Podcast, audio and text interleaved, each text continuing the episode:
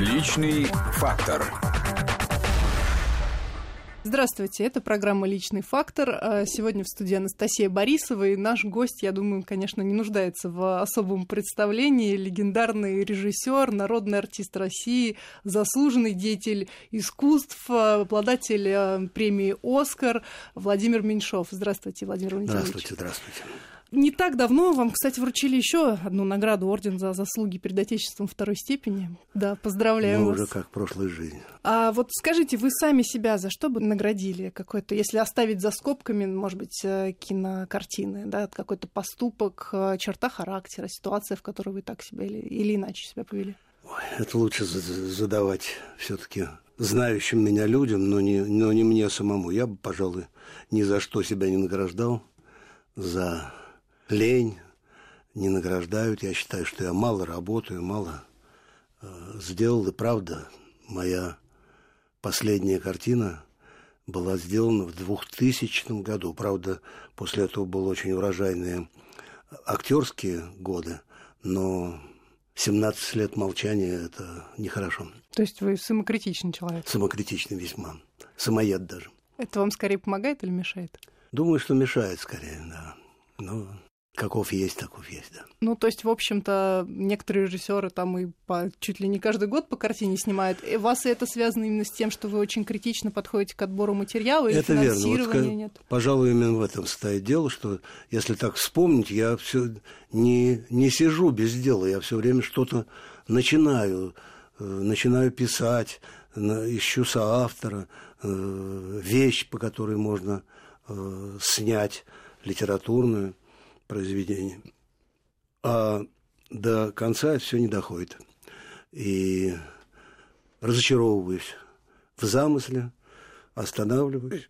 Но вот сейчас кое-что появилось такое, пока даже боюсь, даже боюсь трогать эту тему, чтобы не спугнуть, и попробую написать сценарий, пробую уже писать сценарий. Не спрашивайте, о чем, не спрашивайте куда. Ну хорошо, я надеюсь, что мы я тоже в течение какого-то времени да, сможем воочию посмотреть. Хлопнуть дверью на прощание, да. Ну уж прям так. Ну так вот, да уж. А давайте попробуем немножко, да, к самому, к самому раннему периоду. Вы кем в детстве мечтали стать? Летчиком, моряком, танкистом. Это входило в программу. Позже появились уже рождались люди, которые мечтали стать космонавтами, ну, это уже я прошел этот тогда возраст этот. И вот это, это всегда летчики, танкисты, космонавты. Ну, а, в вашей семье еще были другие предпосылки, все-таки отец тоже был военным, поэтому. Отец был военный, поэтому да, у меня никаких не было. Отец был сначала моряком, потом военным, так что не очень разбросаешься в своих желаниях. Ну и как вы в итоге пришли к тому, что вы решили стать актером? Таким, как это назвать, опытным, что ли, путем э, или проб, проб и ошибок. Как-то меня, во-первых, все время определяли. Я еще помню в Архангельске, это первые три класса я учился в Архангельске. Уже там я каких-то э, в драм-кружках меня все время приписывали к драм-кружкам. Но такое ощущение, что не, не я просился, а мне поручали, так сказать, быть э, артистом. А когда потом в Астрахань переехали, та же самая история, драм-кружки и так далее. И уже в старших классах это было довольно... Ну, никогда я не, не, не считал, что это главное, что-то, так сказать. Э, однако забирало потихонечку это меня все. Я уже там в старших классах и какие-то в каких-то спектаклях принимал участие. Ну, все это было весьма и весьма самодеятельно. Вот, через что прошли многие мои одноклассники тоже, но не, э, не стали потом артистами.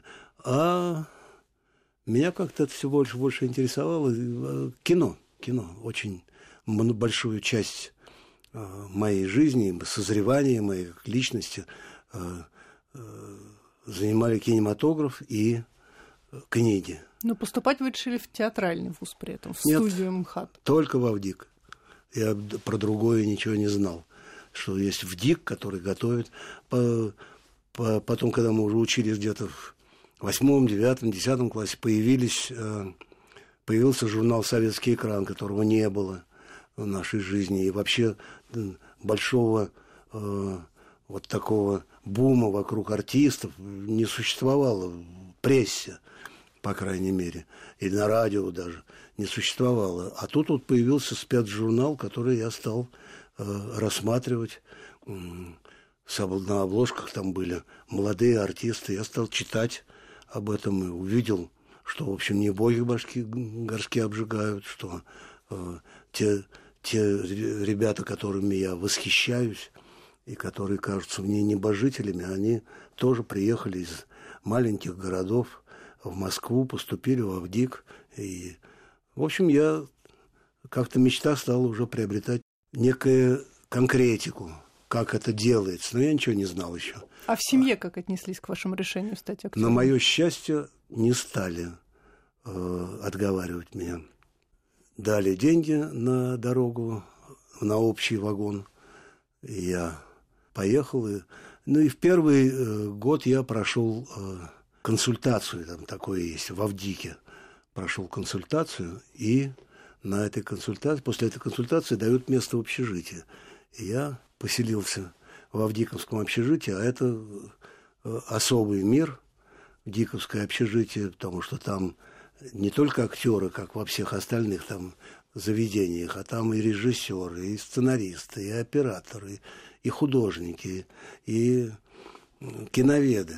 И вот я поварился в этой, а там же все это разговоры, все приезжают очень полные э, надежды, каких-то знаний, каких-то... В общем, когда это в этом всем поварился и ночами принимал участие или слушал в большей степени разговоры эти, творческие споры и так далее. Какое значение имеет в фильме «Идиот», он тогда только вышел, «Пырьевский идиот», какое значение имеет цвет красный. Я думал, боже мой, оказывается, еще и, и цвет имеет значение. значение. Да, я думал, что надел и надел костюм, оказывается, еще и цвет и так далее. Я, короче, я, вот там я убедился, что это мой мир, в котором мне бесконечно интересно пребывать существовать и даже не на первых ролях. Еще у меня это не оформилось завоевать Москву там, и так далее. Ну, конечно, я мечтал завоевать Москву. Но я главное решение принял, что все, я никуда больше э, пробовать себя не буду. Потому что очень многие, которые поступают в творческие вузы, после окон- окончания экзаменационной сессии, провалившись на ней, при, возвращаются ведь недаром проходит экзамены э, в июле, а в такие в августе. То есть, чтобы люди, э, которые соблазнились на время, и они могли свою судьбу не сломать. Так сказать, многие возвращаются в Москву, не в Москву, а к себе в родные города и поступают уже э, в нормальные учебные заведения. Я уже не стал пробовать, и три года ну Потом... да, попасть в этот мир оказалось не так просто. Да, это все оказалось уже весьма и весьма, и потом он меня отвергал еще долго-долго, этот мир отвергал. Ну так Но... а что вот пока, да, этот непростой путь шел, что вам помогало держаться и не свернуть, вот как э, тем людям, которые уже после первой, первых вступительных завальных экзаменов от... меняли Не профессию? могу вам сказать, что какая, какая-то вот эта внутренняя уверенность, что вне этого мира я не проживу неправильную жизнь. Я должен здесь себя найти, осуществить и доказать. Значит, и, конечно, это вызывало недоуменные взгляды моих одноклассников, которые уже были на четвертом курсе институтов, а я все еще, причем, что я был в числе первых учеников, я закончил с серебряной медалью школу, значит, э, и что я дурака валяю. Но мне, во-первых, мне было интересно, я работал, я много попробовал. На заводе?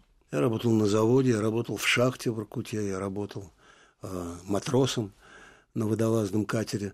Мне это очень все в конце концов пригодилось, хотя я тогда думал, что это я просто коротаю время как между поступлениями. Каким образом пригодилось? Ну, я думаю, что Москва слезам не верит бы не смогла бы организоваться, если бы у меня не было такого Э, жизненного опыта. Опыта рабочих профессий? Да, так. с, э, опыта какого-то изнутри познания жизни. Оно у меня уже сложилось к тому времени, и все-таки я был уже, поступил я, наконец, в 61 году, я был уже взрослый парень и кое-что попробовавший в этой жизни.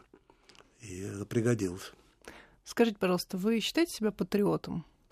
Ну, мне эти самоназвания не очень э, симпатичны. Э, патриотом.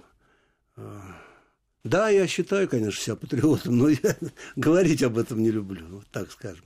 Ну, такой расхожий вопрос. Можно ли быть патриотом и при этом критиковать там, действующую власть, свою страну, например? Разумеется, и это не, не обсуждается, мне кажется, даже, что значит критиковать. Вот опять же, как, какие, с каких позиций критиковать, потому что я, мы все уже люди-то опытные и много чего в жизни видели, и особенно перестроечные времена нас э, э, сильно очень отрезвили, потому что мы все говорили, как у нас плохо, как неверно нами руководят, как на... Но, но даже в этом вот... Это все говорили буквально. В 70-е годы, 60-е, а 70-е просто были наполнены этим едким, разъедающим э, уксусом наших э, речений.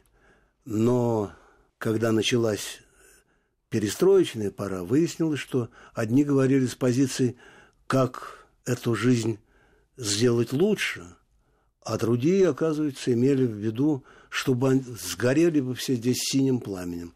И немало ли людей, во-первых, в, в уезжало вот с этими проклятиями по адресу, и сейчас они продолжают там существовать в этом же соусе, так сказать, проклятий по отношению к, к стране. Этого, у меня этого не было, и я не хотел э, таких э, я был вот именно патриотом с точки зрения, чтобы, чтобы улучшить жизнь страны. Ну, вот, говорите, в 90-е критиковали вы. В э, пору предыдущего кризиса, там, 8-9 годов, тоже выступали с такой критикой того, как правительство там политику осуществляло, в том числе экономическую, говорили, что там э, в пору выдвигать жесткие мобилизирующие немедленные действия, там, лозунги «граждане Отечества в опасности», э, и вообще задавать себе вопросы, правильно ли мы движемся.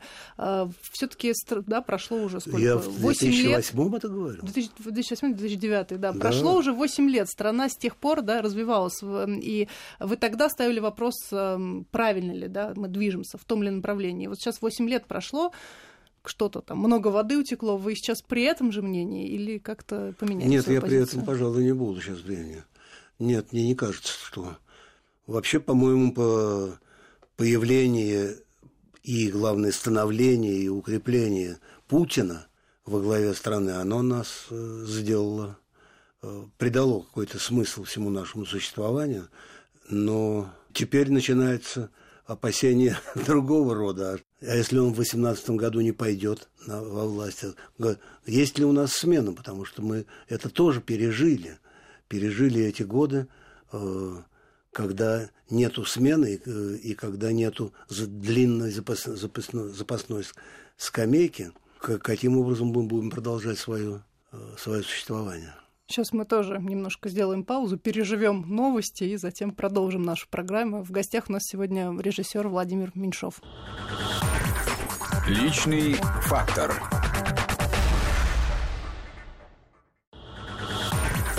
Личный фактор. Мы продолжаем программу «Личный фактор». В гостях у нас сегодня режиссер Владимир Меньшов. Сейчас говорили о том, а, каковы были 90-е для вас, и затем уже 2000-е.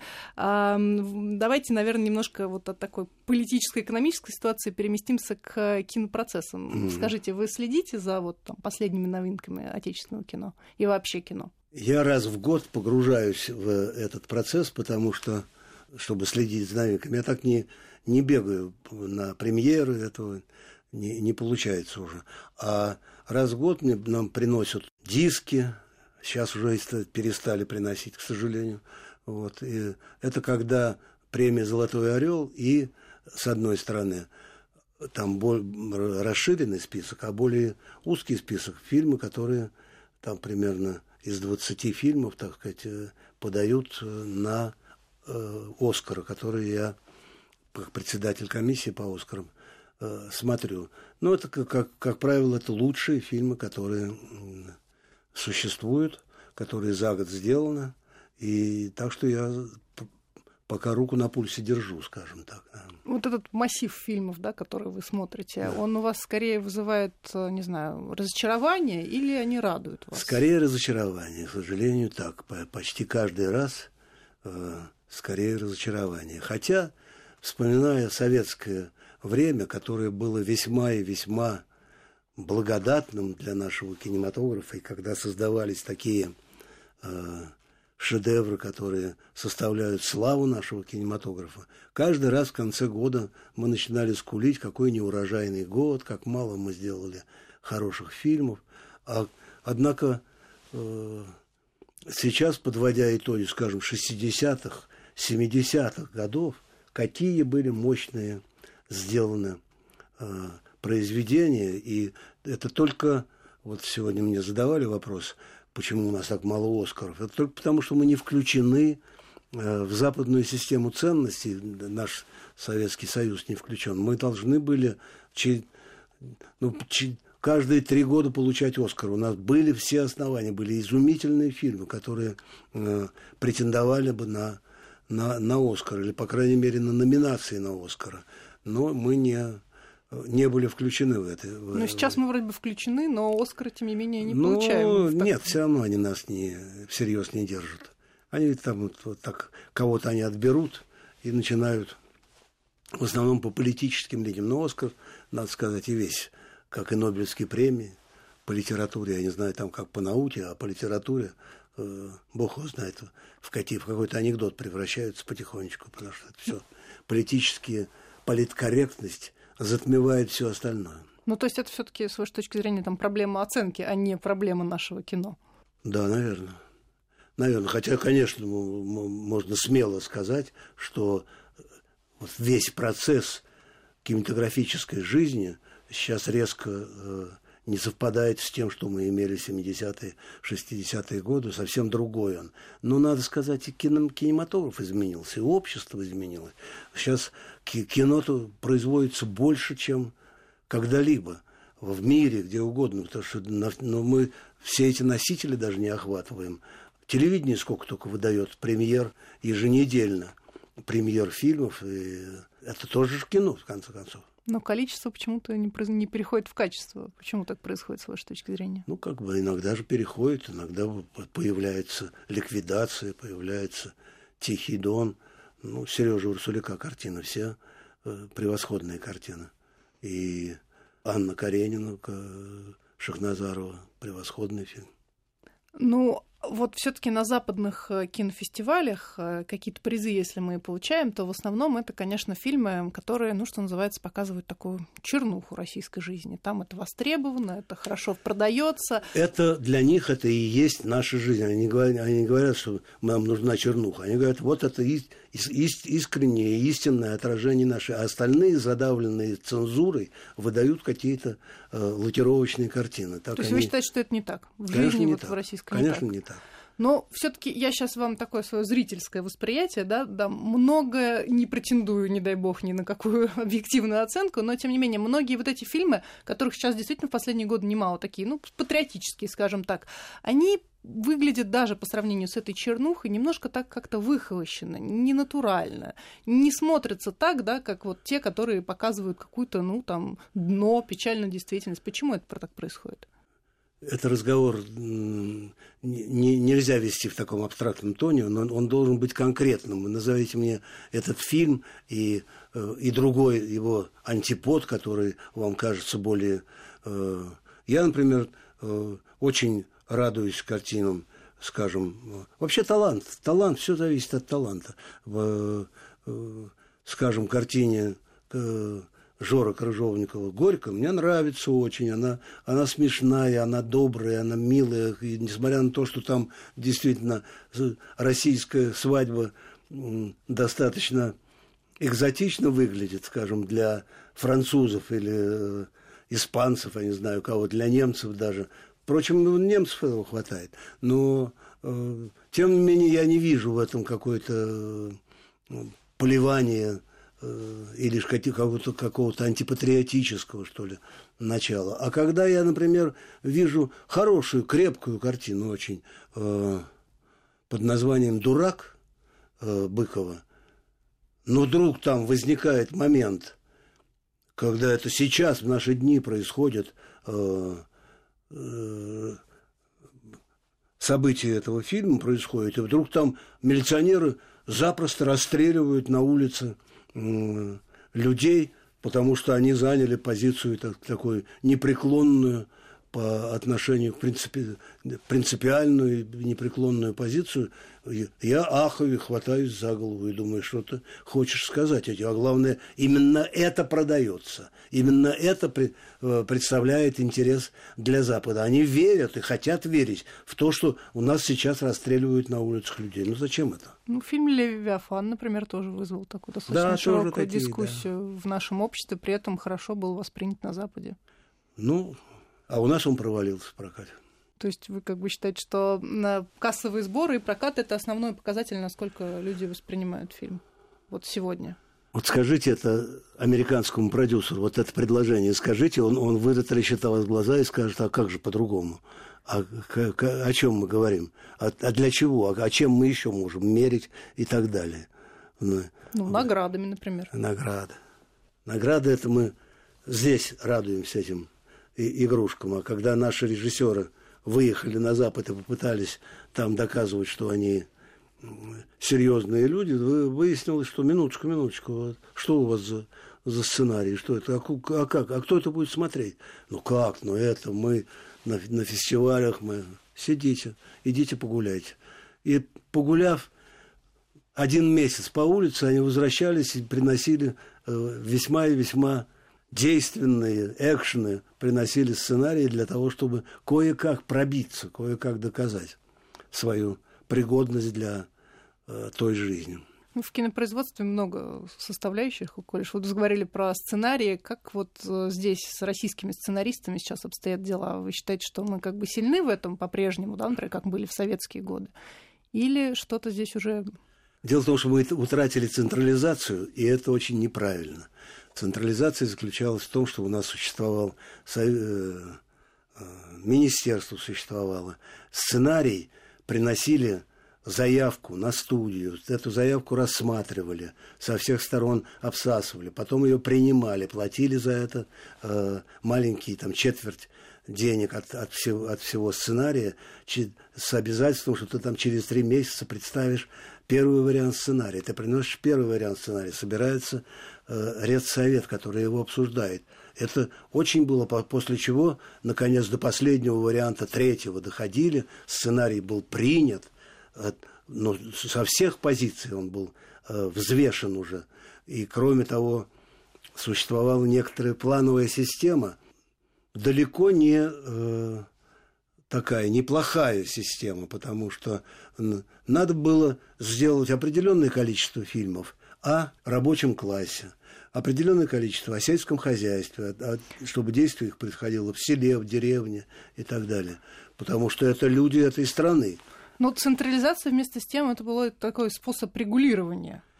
Я думаю, что это был некий, э, да, регулирование, конечно, но это было, это выросло снизу это выросла система, а не сверху была внедрена. Должно ли государство регулировать кино?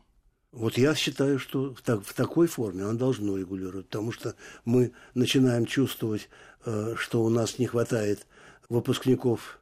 Э, а запрещать что-то? Полагаю, тоже.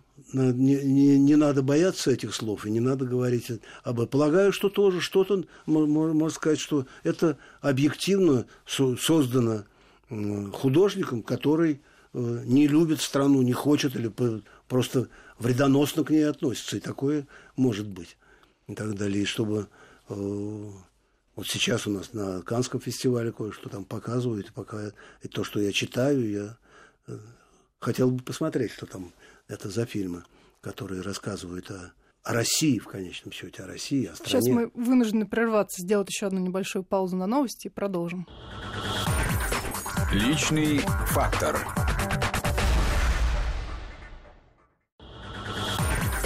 Личный фактор.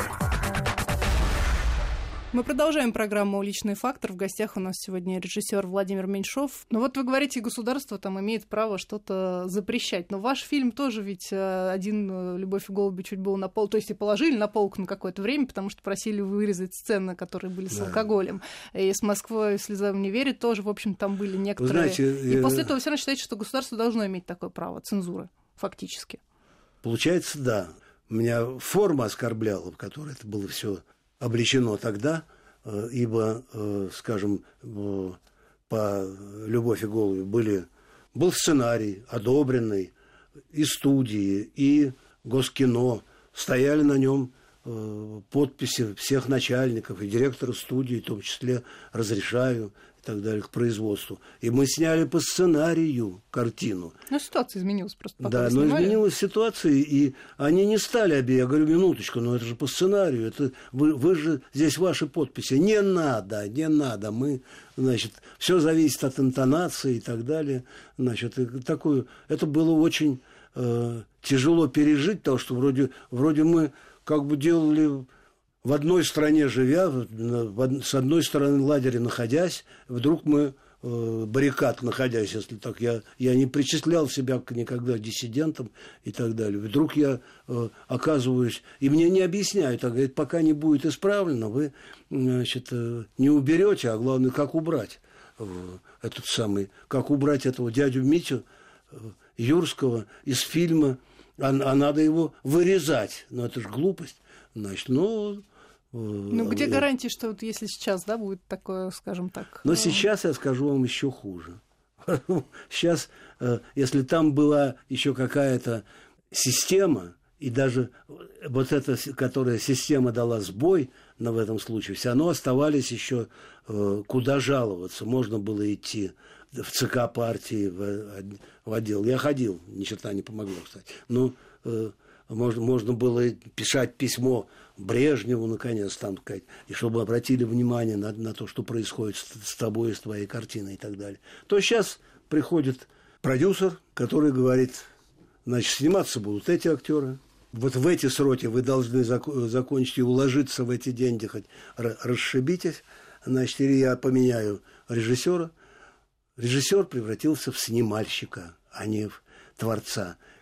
Очень немногие, очень, конечно, и в советское время были все равно различия между э, Тарковским и другими именами, э, попроще которых, с которыми по-другому разговаривали. Но Тарковскому же позволили два раза снять картину «Сталкер», один раз и переснять ее, по сути дела, потому что он остался недоволен первым вариантом, и придумали там э, все вот до какой степени – сейчас об этом даже ну, подумать невозможно, не то что приблизить, переснять картину, что сейчас продюсер имеет большие э, Рычаги влияния, скажем да, так. Да, и главное, что... Ну хорошо, раньше государство как бы больше взаимодействовало с режиссером, и ему говорило, это вырежи, то убери. Сейчас он будет, там, условно говоря, общаться не с режиссером, а там, с режиссером через продюсера. Жаловаться некуда идти, вот в чем дело. Нету, нету этой э, дальше никакой системы нету. На кого дальше жаловаться? Союз кинематографистов, которые да, это ваши дела. Но, тем не менее, вы считаете, что да, право у государства такое должно быть? В некоторых случаях, да. да я не, не думаю, что оно должно пренебрегать этим правом, потому что оно дает деньги. Оно продюсер. Если это, это снято на частные деньги, а таких фильмов практически нет. Таких нет. Вот сейчас хвастаются, что Звягинцев снял на частные деньги. Ну, прекрасно, тогда он может э, прокат сам организовывать и жить припеваючи. Ну, хорошо. Вы так, получается, все таки больше всего, и это, не, в общем, не первое интервью, вы всю жизнь ратуете за там, советские ценности и ту систему, которая у нас была сейчас устроена, и, в принципе, даже про там, сталинские времена, насколько вот я читала, смотрела, вы говорили, что там Сталин был великим полководцем, апеллируя, правда, к мнению Жукова, а, там, не знаю, гением его просто называли. все таки хотелось бы понять, к самой фигуре Сталина вы как относитесь? А с чего вы этим вопросом? Вам интересно заниматься этим вопросом? Ну, сейчас, на самом деле, такая ситуация сложилась в нашем обществе, что там, согласно опросам, э, ну, больше, больше 50%, больше половины россиян поддерживают, например, сталинские репрессии. Это вызывает у меня уважение к народу, который, которого в течение уже 50 или 70 лет рассказывают о всех прелестях Сталина, о том, какой это был не человек вообще. И тем не менее люди по какой-то... Э, интересно составить мнение, по какой причине они приходят. Видимо, сейчас же уже э, подавляющее большинство населения не жило в эти времена, а тем не менее приходит к, такой, э, к такому взгляду. И я, я-то, э, поскольку жил и знаю, естественно, пережил 20-й съезд, и пережил все доклад Хрущева и, и все возмущения, которые вызвал этот доклад, благородное возмущение, какой, какой ужас, как, как мы могли пропустить, что мы и споры со своими родителями у всех были в семьях. Почти все родители сказали, да ну что это он там наговорил, э, Хрущев, не было этого, значит. Но мы-то все знали настоящую правду. Мы прошли это, а потом ну, начали выправляться. Вот, надо сказать, перестройка в этом смысле очень помогла, потому что свобода, с которой обрушились на страну, породила такую же свободу и противоположного в противоположном лагере, которые стали добывать документы, много доказывать, что это было не так, это вот таким вот образом и так далее. И сейчас мы в этом коротком То есть вы считаете, разговоре... что вот это вот как бы, ну скажем так, краски вокруг репрессий сильно сгущены в том, как нам трактуют это сегодня. Вот у вас сейчас идет фильм Лещенко, да? Вот там его просто разбивают сапогами лицо и ребра выбивают и так далее. А у меня были старшие мои друзья, думские фриц, сценаристы, прекрасные сценаристы, которые сидели 10 лет в лагере за организацию покушения на Сталина. Как вы понимаете, статья расстрельная даже. В 1943 году их э, посадили – самое тоже, опять же, что, как церемонится, война идет. Ни разу следователь на них не поднял руки и ноги, тем более. Ни разу за все это время. И они об этом говорили. У них есть Но прекра... они же при этом не планировали покушение на а? Сталина. А? Они же при этом не планировали покушение на Сталина. Но они, это совсем не... За я, то, я еще говорю, посадили. нет, они, это было не, не обвинение, которое было не предъявлено им, было неверное. Но но они отсидели. Речь идет о том, что, они, что не было вот этого, то, то, что вы сейчас каждый день видите по телевизору, как, как его и так, и сяк, и, и через колено, и как хочешь, э, уничтожают в подвалах Лубянки. А этого не было. Не было, потому что это, это кончилось э, с приходом Берии, между прочим. Когда Ежова расстреляли, были другие методы, но они, они, все было законно, от них требовали закона. Они должны были признать свою вину. И тогда они, им, им давали срок. А если они не признавали свою вину, их таскали на допросы. Там. Я говорю, а как это? Я же все уже э, сформировался под влиянием этого доклада Хрущева. Как, а как же вас, как же вы признались в организации покушения? Да как? Ну, во-первых, сроки сидели долго в Лубянской тюрьме внутренней сидели. Ну, это не физическое Пона... давление, а? это моральное тоже давление. Ну, много чего там было, что проще подписать. Окружение давит там. Что ну, все... все это, тем не менее, в нашей истории было. Было. И вы все равно как бы остаетесь при своем мнении, да, что Сталин... Как Дело в том, что в истории капиталистического мира было куда более страшные страницы, куда более страшные.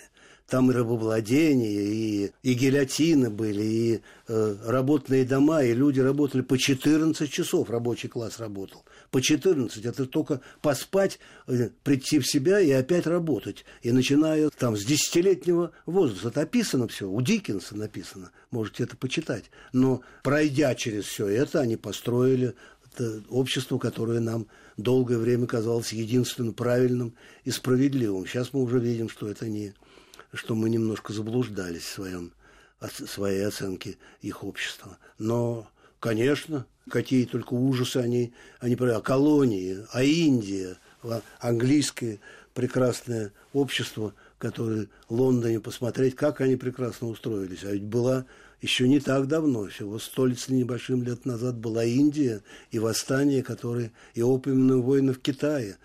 Так что, когда это все начинаешь смотреть уже с некоего возвышения, то приходишь к выводу, что мы немножко перебрали со своей, с проклятием в сторону своей истории. Ну, давайте от ужасов, войны, проклятий да. в адрес истории перейдем к более приятным вопросам. Но вот вы в браке с Верой Валентиной Алентовой уже больше 50 лет. Разные, конечно, я так понимаю, были периоды, но тем не менее, расскажите секрет семейного счастья. Нам интересно друг с другом, прежде всего. Нам интересно. На одной волне мы настроены по части юмора, мы смеемся над, над одним и тем же. Нам интересно разговаривать после долгого разлуки. Да какой? В конце дня уже, встретившись, мы друг другу рассказываем, что было, что, что сегодня. У нас дочь нас соединяет, безусловно. Внуки теперь появились, это появились уже по 20 лет этим внукам. Так что в этом и секрет. Это совсем не, не такое обязательное, что ли, чтобы должно получаться. Не у всех получается. Но вот мы встретились, мы иногда даже думаем, что, может быть, поэтому я так долго не поступал, чтобы оказаться с ней на одном курсе.